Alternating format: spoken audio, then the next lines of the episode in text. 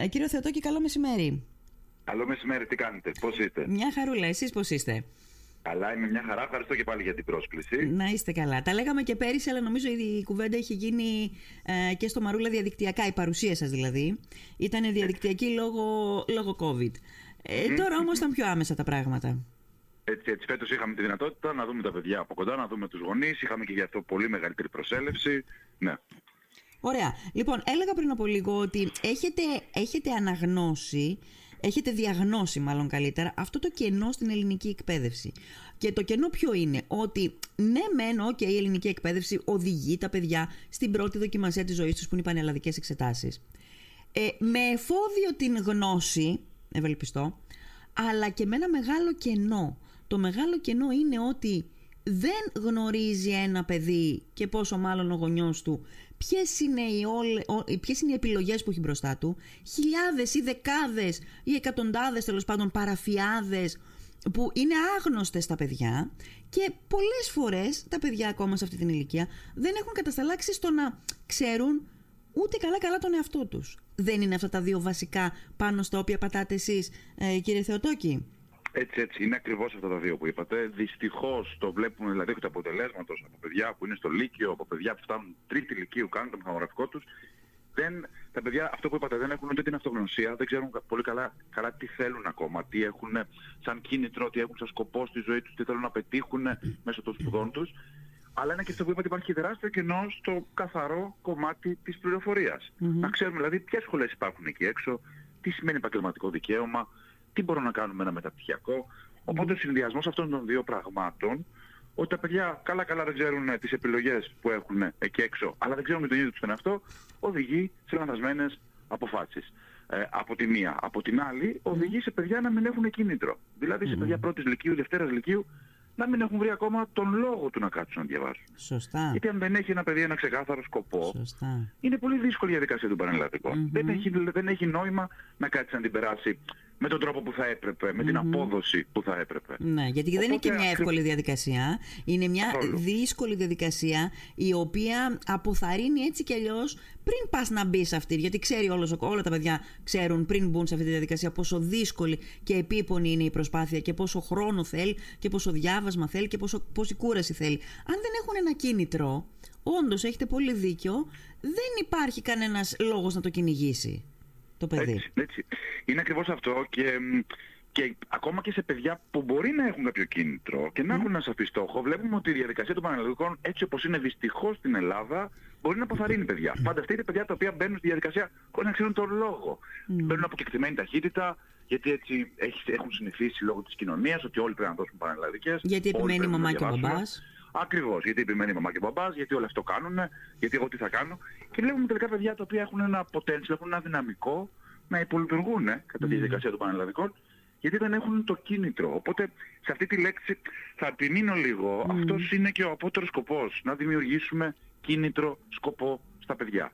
Όλα τα άλλα είναι απλά η διαδικασία που το κάνουμε. Η αυτογνωσία, η πληροφορία. Αλλά το τελικό αποτέλεσμα πάντα πρέπει να είναι αυτό. Να δώσουμε το απαραίτητο κίνητρο που λείπει από τα σχολεία ναι. ε, στα παιδιά. Ε, πώς το δίνετε αυτό το κίνητρο; Το δίνουμε με τους τρόπους τους οποίους συζητήσαμε. Δηλαδή αρχικά δίνοντας τις πληροφορίες, που είναι πάρα πολύ σημαντικό, δεν πρέπει να το γνωρούμε, ότι πρέπει να ξέρουν τα παιδιά ότι υπάρχουν 640 τμήματα εκεί έξω. Μόνο για την τριτοβάθμια εκπαίδευση, ε, μόνο για τα ελληνικά δημόσια πανεπιστήμια, όπου πια υπάρχουν δεκάδες επιλογές. Δεν υπάρχει περίπτωση να μην υπάρχει κάποιο από αυτά τα 640 τμήματα που, που να, τους... ταιριάζει. Ναι. Ακριβώς, να ταιριάζει στα ενδιαφέροντα ενός παιδιού, στην προσωπικότητά ναι. του, στα κίνητρά του, στο τι θέλει να πετύχει. Δεν υπάρχει περίπτωση να, να μην γίνει αυτό. Ναι, ναι. ακριβώς. Οπότε, αφενός να δώσουμε τη σωστή πληροφορία, που είναι κάτι πάρα πολύ σημαντικό, και αφετέρου αυτό ακριβώς να καταλάβει το κάθε παιδί, να προσπαθήσει να καταλάβει καλύτερα τον εαυτό του, κάποια χαρακτηριστικά προσωπικότητας, κάποια ενδιαφέροντα που μπορεί να τα έχει λίγο στο μυαλό του έτσι θολά, να το κάνουμε λίγο πιο ξεκάθαρα και να δούμε τελικά πώς μπορούμε να βρούμε τον κατάλληλο άνθρωπο στις κατάλληλες σπουδές. Mm-hmm. Γιατί αυτός είναι και ο σκοπός. Άρα λοιπόν κίνητρο για να, για να ανακαλυφθεί ο, ο στόχος από το παιδί και προφανώς και το δρόμο δείχνεται, δηλαδή το δρόμο το, το διαδικαστικό να φανταστώ ε, ε, ότι πρέπει να, για να κάνεις αυτό όταν έχει καταλήξει κάπου το παιδί πρέπει να περάσεις σε, αυτό το, σε αυτή την κατεύθυνση και από αυτή την κατεύθυνση πρέπει να οδηγηθείς εκεί για να κατευθυνθείς εκεί που θέλεις. Ναι. Ακριβώς. Έχει, έχετε ας πούμε ένα παιδί και μας λέει εμένα το δικό μου κίνητρο είναι η εργασιακή σταθερότητα. Αυτό ναι. θέλω να πετύχω από τη ζωή μου, γιατί έχω μεγαλώσει με στην οικονομική κρίση, ναι. γιατί βλέπω τους γονείς μου να ταλαιπωριούνται, να έχουν το άγχος του καθημερινό της διαβίωσης. Mm-hmm. Δεν θέλω να το ζήσω όλο αυτό. Στα 17 μου χρόνια έχω πάρει αυτή την απόφαση.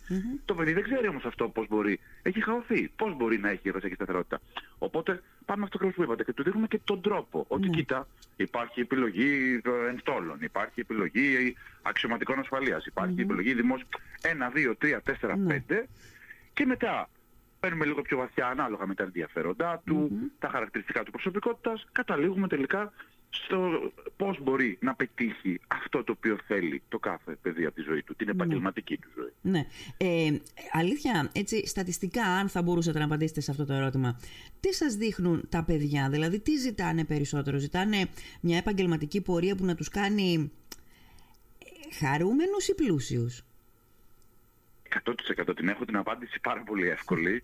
Χαρούμενος. Χαρούμενος. Ναι. Χαρούμενος, χαρούμενος. Ναι, ναι, ναι. Δηλαδή στην ερώτηση, ε, ξέρετε, όταν ξεκινήσατε την κουβέντα, λέω δύσκολο τώρα να κάνω στατιστικό σκεφτικά, αλλά η ερώτηση που μου κάνατε πραγματικά είναι πολύ, πολύ εύκολο να την απαντήσω.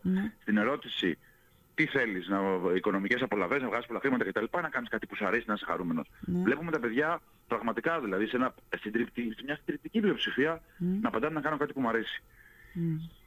Οπότε από αυτό είναι κάτι εγώ, εγώ τουλάχιστον δίνω ένα θετικό πρόσημο. Οπότε γινόμαστε λίγο πιο πολύ αισιόδοξοι.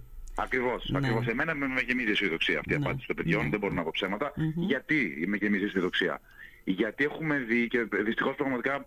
Όχι δυστυχώς, ε, έτσι είναι η κατάσταση. Έχουμε δει ότι πραγματικά για να μπορέσω να είμαι επιτυχημένος, ό,τι ένα παιδί μπορεί να θεωρεί επιτυχία. Ναι. Οικονομικά, ε, να έχω κύρος, να έχω σταθερότητα, να, έχω, να βοηθάω ανθρώπους, ό,τι ένα παιδί θεωρεί επιτυχία πρέπει σίγουρα το αντικείμενο που κάνει να, το, να, να, να, του αρέσει πολύ, να τον κερδίζει ναι. στην καθημερινότητα. Αλλιώς ούτε πολλά χρήματα μπορώ να βγάλω, ούτε να είμαι πολύ πετυχημένος αν ναι. κάνω κάτι το οποίο ναι. πραγματικά δεν με γεμίζει και δεν μου αρέσει. Ναι, ναι. Ε, ε, ε αν ε, κάνεις κάτι που, ε, που σου αρέσει, που δεν θα πω ευτυχισμένος γιατί είναι βαριά κουβέντα, που σε κάνει χαρούμενο, ε, έχεις πάρα πολύ μεγάλες πιθανότητες να πετύχεις και να γίνεις και εύπορος, να, να, να, να, να βρεις τον τρόπο για αυτό το σκοπό. Το ανάποδο δεν γίνεται. Το ανάποδο δεν γίνεται. Ακριβώς. Ε, και να σας πω και κάτι τώρα, ναι. χρησιμοποιήσετε και τη λέξη ευτυχία. Ναι. Αυτό που προσπαθούμε να πείσουμε κι εμείς πολλές φορές, να εξηγήσουμε σε γονεις που έρχονται και μπορεί να πιέζουν τα παιδιά να γράψουν καλύτερα, να περάσουν την πρώτη σχολή κτλ. Ναι. Είναι το ότι ε, σκοπός και δικός μας και θα έπρεπε να είναι και των γονιών θεωρώ, ε, να είναι ένα παιδί αυτό που λέμε τελικά ευτυχισμένο και όχι επιτυχημένο. Ναι. Γιατί μπαίνουμε σε μια λογική λόγω του σχολείου να ζητάμε επιτυχίες, mm. να γράψει το παιδί 19, να μπει στην πρώτη mm. επιλογή. Ναι. Και βλέπουμε παιδιά τα οποία είναι πάρα πολύ επιτυχημένα mm. και τελικά δεν είναι ευτυχισμένα. Δηλαδή πήραν μια λάθος απόφαση στη ζωή τους, μπήκαν σε μια λάθος σχολή, αποκεκτημένη ταχύτητα, μπήκαν καλοί μαθητές, μπήκαν γιατρικοί, μπήκαν mm. ηλεκτρολόγους, μπήκαν... Και τελικά βλέπεις παιδιά επιτυχημένα, αλλά όχι ευτυχισμένα. ευτυχισμένα. Οπότε, είναι αυτό που είχε πει και η Ελένη Γλίκα Τζιαλβελέρα, αλλά το θέμα είναι, ε, το, βλέ, το βλέπετε εσείς, ας πούμε, στις συναντήσεις που κάνετε προφανώς τις κάνετε μαζί με τα παιδιά, μαζί με τους Δηλαδή είναι οι γονείς και τα παιδιά μαζί. Ε, ε στην, πρώτη συνά... την πρώτη συνάντηση έχουμε μόνο το παιδί. Α, μόνο το παιδί. Μόνο, το, παιδί. Να δούμε τα δικά του ενδιαφέροντα, τη δικιά του προσωπικότητα, τα δικά του αιτήματα, τι θέλει. Τι... Είναι μόνο με το Μετά παιδί. Μετά ακολουθεί δεύτερη... και η συνάντηση με τον γονιό; Έτσι, ακολουθεί και η συνάντηση με τον γονιό. Αυτή την διάσταση στο επιδιωκόμενο την έχετε διακρίνει; Ποια διάσταση; Δηλαδή, ε, το παιδί να θέλει άλλο πράγμα και οι γονείς να θέλουν εντελώς άλλο πράγμα. Με διαφορετικό κίνητρο, ας πούμε, ο καθένας από την πλευρά του θα σας πω τι γίνεται. Ναι, βλέπουμε, βλέπουμε χιλιάδες παιδιά, οπότε προφανώς υπάρχουν περιπτώσεις, έτσι όπως λέτε, ότι ένας γονιός να έχει ένα ξεκάθαρο θέλω για το παιδί ναι. και το παιδί να έχει ένα τελείως διαφορετικό. Ναι. Στατιστικά θα έλεγα ότι αυτό δεν, δεν είναι το συνηθισμένο πια στην εποχή μας. Α, βλέπουμε δηλαδή ότι οι γονείς, mm-hmm. και αυτό είναι κάτι αισιόδοξο, ναι. Mm-hmm. Ας πούμε στη δικιά μου εποχή, οι δικοί μου γονείς και ε, όχι μόνο οι δικοί μου προσωπικά, είτε ναι, δικιά μου ναι. γενιά, ήταν συνήθως γονείς που είχαν ένα στόχο για τα παιδιά τους. Mm-hmm. Είχαν, ας πούμε, εσύ θα γίνεις μηχανικός, mm-hmm. εσύ είσαι καλός μαθητής, θα γίνεις γιατρός. Ναι. Ε, και μπορεί να ήταν λίγο πιο πιεστική. Βλέπουμε ότι περνάνε τα χρόνια mm-hmm. και ευτυχώς αλλάζει λίγο αυτό. Βλέπουμε ότι οι γονείς αρχίζουν και χρησιμοποιούν εκφράσεις όπως ό,τι κάνει το παιδί μου ευτυχισμένο, ναι, ό,τι ναι. θέλει το παιδί μου, ναι. εγώ είμαι εδώ να το στηρίξω. Οπότε θα έλεγα ότι στατιστικά ε, οι περισσότεροι γονείς ανήκουν σε αυτή την κατηγορία. Ναι, ωραία, πολύ ωραία. Είναι ελεύθερα τα παιδιά. Ε, ναι. ε, το σχολείο, το ελληνικό σχολείο, είναι ένα θέμα που ε, το θέτω πολλές φορές στη δημόσια συζήτηση ε, το τελευταίο διάστημα, τα τελευταία χρόνια ουσιαστικά, γιατί θεωρώ ότι είναι το, το ζητούμενο του μέλλοντος. Θεωρώ ότι είναι το θέμα του μέλλοντος. Το ελληνικό σχολείο λοιπόν δεν προετοιμάζει, αλήθεια είναι τα παιδιά, για τον καινούριο κόσμο, που δεν είναι πολύ μακριά μας ο καινούριος κόσμος. Πέρυσι συζητάγαμε για το Metaverse. Φέτος συζητάμε για την τεχνητή νοημοσύνη πάρα πολύ έντονα, η οποία τεχνητή νοημοσύνη είναι στην, σε, σε, όχι σπαργανική μορφή, αλλά τέλος πάντων σε αρχικά ακόμα στάδια, δηλαδή έχει μεγάλη εξελικτική πορεία μπροστά μας. Εσείς το έχετε καθόλου αυτό στο μυαλό σας όταν κάνετε αυτές τις συνεδρίες με τα παιδιά; Και είναι μια από τις θεματικές που αναπτύξαμε την Κυριακή στο νησί σας ήταν τα επαγγέλματα του 2030, όπως τα λέμε. Ε, που ουσιαστικά καλύπτουν ακριβώς τις θεματικές τις οποίες αναφερθήκατε. Γιατί μιλάμε για το 2030. Γιατί τα παιδιά τα οποία μας παρακολούθησαν και είναι τώρα παιδιά λυκείου, 16-17 χρονων δεν θα βγουν στην αγορά εργασίας του χρόνου, Ναι. θα βγουν στην αγορά εργασίας το 2030. Ναι. Μέχρι να δώσουν πανελλαδικές, να δώσουν, να μπουν σε μια σχολή, να κάνουν ένα μεταπτυχιακό στο, στην καλύτερη το 2030. Ναι. Οπότε προσπαθούμε με κάποιο τρόπο να προβλέψουμε ποια θα είναι τα επαγγέλματα που όχι αύριο μεθαύριο φαίνεται να έχουν ζήτηση, αλλά θα έχουν το 2030. Και γι' αυτό λοιπόν έχουμε τους τομείς ακριβώς τους οποίους είπατε εντωμεταξύ και, και τους τομείς τους οποίους είπατε. Μιλάμε για artificial, για τεχνητή νοημοσύνη, μιλάμε για ρομποτικη μιλάμε για bitcoins, για cryptocurrency, μιλάμε για blockchain, όλα αυτά τα οποία φαίνεται να είναι σε ένα πρώιμο στάδιο το 2023, και οπότε θεωρούμε ότι το 2030 ε, θα μπορούν να απασχολήσουν ε, μεγάλη, με μεγάλο αριθμό από εργαζόμενους. Ναι, ναι. Ε, εσείς στις, α, σ- στις συμβουλές σας, ε, ή μάλλον όχι στις συμβουλές σας, στα πλάνα σας, έχετε ορίζοντα τις σχολές μέσω πανελληνίων μόνο ή γενικώς ό,τι ε, ε, ε, εκπαιδευτική δυνατότητα δίνει η χώρα; Ας πούμε Ακριβώς. τα κολέγια Ο- παραδείγματος χάρη. Ότι η εκπαιδευτική δυνατότητα δίνεται γενικά θα έλεγα, όχι μόνο η χώρα. Δηλαδή, πέρα από την τριτοβάθμια εκπαίδευση, που σημαίνει τα ελληνικά δημόσια πανεπιστήμια, δωρεάν δημόσια πανεπιστήμια, ε, συζητάμε για τα δημόσια ΙΕΚ, που μπορεί πια να κάνει μηχανογραφικό ένα παιδί. Συζητάμε για τα ιδιωτικά κολέγια. Ναι. Συζητάμε για το μηχανογραφικό Κύπρου που μπορεί να κάνει ένα παιδί που δεν το γνωρίζουν αυτό οι άνθρωποι. Ότι μπορεί ένας Έλληνας υποψήφιος να κάνει μηχανογραφικό και να πάει στα δωρεάν δημόσια πανεπιστήμια της Κύπρου. Ε, και για να σας το πω έτσι λίγο πιο ξεκάθαρα, αυτό που είναι πρωταρχικός μας σκοπός είναι να βρούμε το what to study. Τι να σπουδάσει ένα παιδί. Το where to study, πού να το σπουδάσει, Θα το βρούμε το μετά. βλέπουμε σε ένα δεύτερο επίπεδο. Ακριβώς. ναι. ακριβώς. ναι. Αλλά ναι, καλύπτουμε ότι εκπαιδευτική δυνατότητα δίνεται σε έναν μαθητή λυκείου. Ναι, πολύ ωραία. Ε, μ, ε, ε, ψάχνετε λοιπόν εσείς σε μια συνεδρία πρώτα με, με, με τα παιδιά και μετά με, και με τους γονείς μαζί τα προσόντα ή τις δεξιότητες ή τις ικανότητες που έχει ένας, ένα παιδί, ένας μαθητής, μια μαθήτρια για να δείτε το what, για να δείτε το τι. Ε, αυτός που το κάνει, αυτός που, έχει, που είναι απέναντι στα παιδιά, ε, μ, τι είναι, είναι ένας εξειδικευμένος σύμβουλος, ένας εξειδικευμένος δάσκαλος, τι, τι είναι αυτό το, η ειδικότητά σας; Ωραία. Αρχικά να σας πω ότι δεν ψάχνουμε ακριβώς τις δεξιότητες και τις ικανότητες.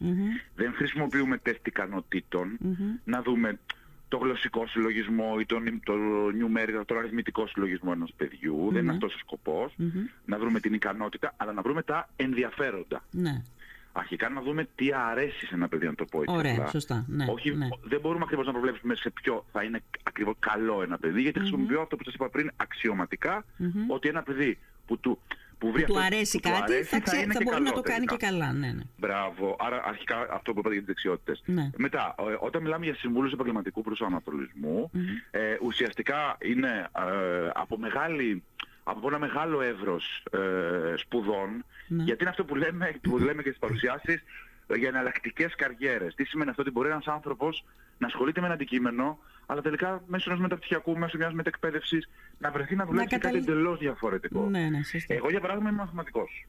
Όταν ήμουν 18 χρονών και μπήκα στο μαθηματικό, δεν μπορούσα να φανταστώ ότι στα 35 μου θα είμαι σύμβουλος επαγγελματικού προσανατολισμού. Δεν υπήρχε αυτό καν Σωστά. σαν ορολογία τότε. Σωστά, ναι, ναι. Οπότε ακριβώς σαν και εμένα βλέπουμε ότι στην εταιρεία μας έχουμε συμβούλους που μπορεί να είναι ψυχολόγοι, να είναι και ασχολούνται με την εκπαίδευση, να είναι από, από, από πολλά και διαφορετικά αντικείμενα. Ναι.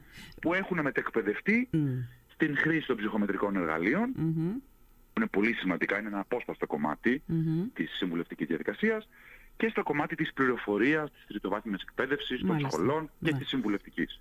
Μάλιστα, πολύ ωραία. Ε, είπατε τώρα πριν από λίγο ε, ότι ακόμα και τα παιδιά ε, ε, που φτάνουν στην τρίτη τάξη του Λυκείου, εκεί που θα έρθει η πρώτη δοκιμασία δηλαδή των πανελλήνων εξετάσεων και πάλι δεν είναι κατασταλαγμένα. Άρα εσείς σε ποια ηλικία θα συμβουλεύατε τις οικογένειες να, να, να περάσουν αυτή τη διαδικασία με τα παιδιά τους; Μέσα πρώτης Λυκείου, αρχές Δευτέρας Λυκείου. Πολύ ξεκάθαρη απάντηση. Αυτό. να, έχει έρθει ένα, ναι. έχει, να έχει έρθει ένα παιδί σε επαφή με τα μαθήματα του Λυκείου. Α, να έχει έρθει πρώτα. Ναι, να μην είναι δεύτερα γυμνασίου, να μην είναι τρίτη γυμνασίου, να έχει έρθει σε επαφή, να καταλάβει τι σημαίνει Λύκειο, να μπει λίγο στη λογική αλγευρα αρχαία, φυσική του Λυκείου. Ναι. Ε, και μετά να, κάνει, να, να μπούμε σε διαδικασία στο δυνατόν πιο νωρίς, γιατί, γιατί βλέπουμε παιδιά που κάνουν λάθη ήδη από την πρώτη Λυκείου, λάθος κατεύθυνση ας πούμε. Mm. Την κατεύθυνση την αποφασίζω στο τέλος της πρώτης Λυκείου. Ναι. Οπότε πρέπει να το προλάβουμε όλο αυτό. Ε, και γι' αυτό θεωρούμε ότι η ιδανική περίοδος γενικά είναι αυτή που σας είπα. Ναι. το ρώτησα αυτό, το ρώτησα αυτό γιατί ναι. σκεφτόμουν ότι από τη στιγμή που ουσιαστικά λέμε ότι είναι πάρα πολύ σπουδαίο να βρει το κίνητρο, δηλαδή εγώ βοηθά, ναι. εσείς βοηθάτε, να βρεθεί το κίνητρο, μήπως ήταν και καταλληλότερος χρόνος, ας πούμε, η τρίτη γυμνασίου, ε, ώστε να μην χαθεί το ενδιαφέρον εντελώς; Όχι, δεν, δεν θεωρούμε ότι μπορεί να χαθεί το ενδιαφέρον εντελώς. Γιατί να σας πω και κάτι που είναι σημαντικό στη διαδικασία, ακόμα και νομίζω μου λέγατε για τα ΕΠΑΛ, γι' αυτό θα το τονίσω τώρα. Ακόμα και σε ΕΠΑΛ να θέλει να πάει, σε επαγγελματικό λύκειο ένας μαθητής, στην πρώτη ηλικία μπορεί να την κάνει την αλλαγή. Ναι, ναι, Οπότε ναι. Ε, δεν είναι αργά η πρώτη ηλικίου, δεν χάνει δεν, δεν χρειάζεται να γίνει πιο γρήγορα. Mm-hmm, Στην τρίτη γυμνασίου δεν έχει να πάρει κάποια απόφαση σημαντική, οπότε θεωρούμε καλύτερα να γίνει όταν έχει πιο πολλά δεδομένα το παιδί. Μάλιστα, μάλιστα. Οπότε καλύτερα στην πρώτη ηλικίου. Άρα ναι. πρώτη ηλικίου πριν διαλέξει κατεύθυνση. Ακριβώς. Μάλιστα. Ακριβώς. Πολύ ωραία. Τώρα, εσείς στην παρουσία σας εδώ, κύριε Θεοδόκη, πείτε μου λιγάκι, ε, σε τι κυρίως ως επιτοπλίστων ερωτήσεις απαντήσατε, δηλαδή ποια είδατε, ποια εισπράξατε ότι είναι η μεγαλύτερη ή οι μεγαλύτερες ανησυχίες των παιδιών; Και των γονιών. Και των γονιών. και των γονιών, επειδή ήταν και πολλοί γονείς που ναι, κάνανε ναι, ναι. ερωτήσεις. Ναι. Ε, είναι νομίζω η ανησυχία η οποία μπορεί ξέρετε, να εκφράζεται με διαφορετικούς τρόπους, αλλά πάντα είναι, μία είναι η ερώτηση από πίσω. Mm-hmm. Τι δουλειά θα κάνει τελικά το παιδί μου ή τι δουλειά θα κάνω εγώ όταν τελειώσω από τη συγκεκριμένη σχολή. Ναι.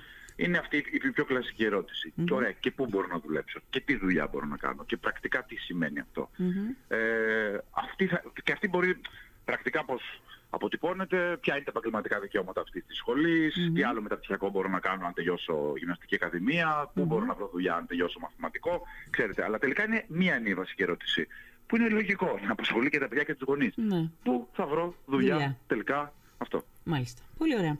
Ε, τώρα, να περάσουμε λίγο και στο διατάφτα, γιατί ήδη τα μηνύματα που έχω πάρει είναι προς αυτή την κατεύθυνση. Ε, ε, να μας πείτε λίγο για τη διαδικασία, α, και κυρίως πόσο μπορεί να κοστίσει σε μια οικογένεια αυτή η διαδικασια Ωραία. Η διαδικασία, ε, μιλάμε για τα εξατομικευμένα προγράμματα επαγγελματικού προσανατολισμού. Ναι. Είναι λοιπόν μια διαδικασία η οποία χωρίζεται σε τρία μέρη. Ναι. Το λέω για να για όσοι μας παρακολουθούν να ξέρουν τι είναι αυτό που, το οποίο συζητάμε. Ναι. Το πρώτο μέρος είναι η συνέντευξη με το παιδί, mm τον σύμβουλο, mm-hmm. ένας προς έναν, κανένας άλλος. Είναι το παιδί με το σύμβουλο μία ώρα. Ναι. Όπου εκεί πέρα, όπως είπαμε, κάνουμε την πρώτη κουβέντα, βλέπουμε τα ενδιαφέροντα του παιδιού, τα κίνητρά του, την καθημερινότητά του, παίρνουμε τις απαραίτητες Το δεύτερο σκέλος είναι η συμπλήρωση των ψυχομετρικών εργαλείων από τον μαθητή, σπίτι του, συμπληρώνει τα ψυχομετρικά εργαλεία, τα οποία είναι τριών, τρία κατηγορίας. Πρώτον, των επαγγελματικών ενδιαφερόντων, αυτό που απαντάει πολύ απλά στην ερώτηση τι φαίνεται να μου αρέσει αρχικά σαν ένα αντικείμενο. Νούμερο 2 το προσωπικότητας. Ποια είναι τα χαρακτηριστικά προσωπικότητάς μου, ποια είναι η συνειδησία μου, ο, ε, η εξωστρέφειά μου, ο νευρωτισμός μου, το άγχος μου, πράγματα τα οποία είναι πολύ σημαντικά να τα γνωρίζεις ένας μαθητής και οι γονείς τους. Και νούμερο 3 είναι η συνάντηση τελικά με τους γονείς, όπου αναλύει και το παιδί, όπου αναλύουμε τα αποτελέσματα των ψυχομετρικών και ολοκληρώνουμε, όπως λέμε, και τη συμβουλευτική διαδικασία, λύνοντας το αίτημα, το, το, το, το θέμα που έχει ο κάθε μαθητής. Ναι. δίνοντας του κατεύθυνση, ομάδα σχολών, Ναι. συγκεκριμένες σχολές, λαμβάνοντας υπόψη αν έχει αδέρφια για μετεγραφές, για ό,τι τέλος πάντων είναι, είναι πάρα πολλές οι Ναι, ναι, οι παράμετροι. δυνατότητες, ναι. Ναι, ακριβώς. Αυτή, αυτό είναι ουσιαστικά. Ωραία. Πόσο Έτσι, η κοστίζει λοιπόν διαδικασία. αυτή η διαδικασία; Θα, θα σας πω, ε, εδώ μιλάμε, για- για να αναπληρώσω, είναι ένα, μια ετήσια ουσιαστικά παροχή, από ποια άποψη, ότι ναι μεν έχουμε αυτές τις τρεις, τα τρία ε, Στάδια, σκέλη, ναι, ναι. στο τέλος όμως Ναι. δίνουμε και μια πλατφόρμα στο μαθητή, ναι. ε, που μπορεί ουσιαστικά μέσω της πλατφόρμας αυτής, του ή παν- πανεπιστήμιο όπως το λέμε, Ναι. να πάρει όλη την απαραίτητη πληροφορία, να ψάξει μετά και μόνος του, γιατί δεν είναι συμβουλευτική μια φορά σου λέω και μια κουβέντα Ναι. και μετά τελείωσε. Είναι μια διαρκής διαδικασία Μμμ. και δίνεται και η δυνατότητα να επικοινωνήσει μετά το παιδί με το σύμβουλο. Α, μάλιστα. Και ένα μήνα μετά και έξι μήνες μετά, να έχει Ναι. κάποια πορεία, να του Ναι, πούνε ναι. κάτι και να το προβληματίσει. Μμμ. Οπότε μιλάμε για μια ετήσια Ναι. ε, συνδρομή. Οπότε γίνεστε Αυτό- λίγο πολύ συνοδοιπόροι, ε. Ακριβώς. Μα αυτός είναι ο σκοπός. Ναι, ναι. Αυτός είναι ο σκοπός. Ε, γιατί όχι μόνο εμείς, όλοι γύρω-γύρω από ένα μαθητή συνοδοιπόροι είμαστε. Μμ. Και οι γονείς του, και οι φίλοι του, και η οικογένειά του, και Ναι. οι καθηγητές του. Προσπαθούμε απλά να τον βοηθήσουμε σε αυτή τη δύσκολη διαδικασία των πανελλαδικών. Ναι. Οπότε ναι, παίρνουμε αυτό το ρόλο Ναι. κι εμείς. Οπότε, οπότε, στο διατάφτα λοιπόν να περάσουμε. Να δούμε πόσο κοστίζει. Κατά προσέγγιση πείτε μου. Μην μου πείτε ακριβώς πόσο κοστίζει όλο αυτό. Δεν σας κρύβω ότι ξαναλέω τα περισσότερα μηνύματα είναι προς αυτή την κατεύθυνση. Έχει καταλάβει ο κόσμος τι δουλειά κάνετε και το αναγνωρίζει και θέλει να δει αν μπορεί να το καλύψει από το, από το βαλάντιό του. Θα σας πω, επειδή υπάρχουν και κάποια συγκεκριμένα προγράμματα Μμ. ε, για κάθε μαθητή ανάλογα με, τα, με το τι θέλει να καταφέρει, ανάλογα με, την- με το κόστος που σκέφτεται. Δεν μπορώ να σας πω μια τάξη μεγέθους ξεκάθαρα. Ε, θα πρότεινα για όποιον ενδιαφέρεται όντως να μας Σωστά. ψάξει, να μπει στο site, Ωραία. να πάρει ένα τηλέφωνο. Ναι. Και το ξαναλέω δεν είναι ότι θέλω να αποφύγω την ερώτηση, απλά είναι ότι δεν είναι μία, ένα κόστος, είναι ανάλογα το, το, το πρόγραμμα που θα επιλέξει ο κάθε μαθητής, τι θέλει να καταφέρει. Οπότε, ναι, έχει, υπάρχει μια διακύμανση. Ναι, ναι, ναι.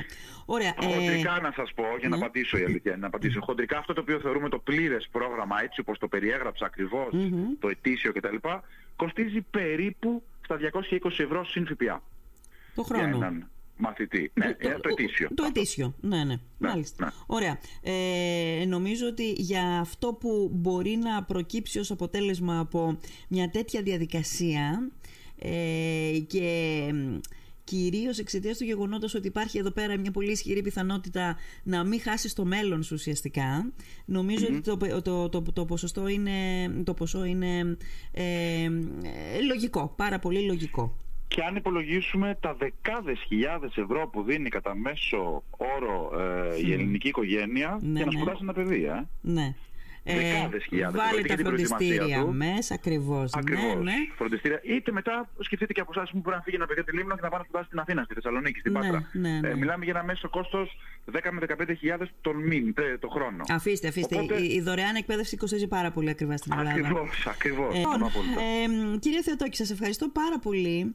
Επειδή Εγώ ευχαριστώ. θυμάμαι το άγχος που περάσαμε ο, εμείς, που τότε δεν είχαμε ένα σύμβουλο να πάμε, να μας λύσει αυτές τις απορίες. Πραγματικά ήταν άγχος το οποίο βάραινε τα παιδιά ε, και δεν είχαμε και κανένα να απευθυνθούμε. Δηλαδή, ούτε και οι γονείς τότε ήταν σε, στην, α, μ, είχαν τη δυνατότητα και την α, ε, γνώση να μας καθοδηγήσουν κάπου. Μερικά πράγματα έγιναν πολύ τυχαία σε αυτό το κομμάτι στις προηγούμενες γενιές.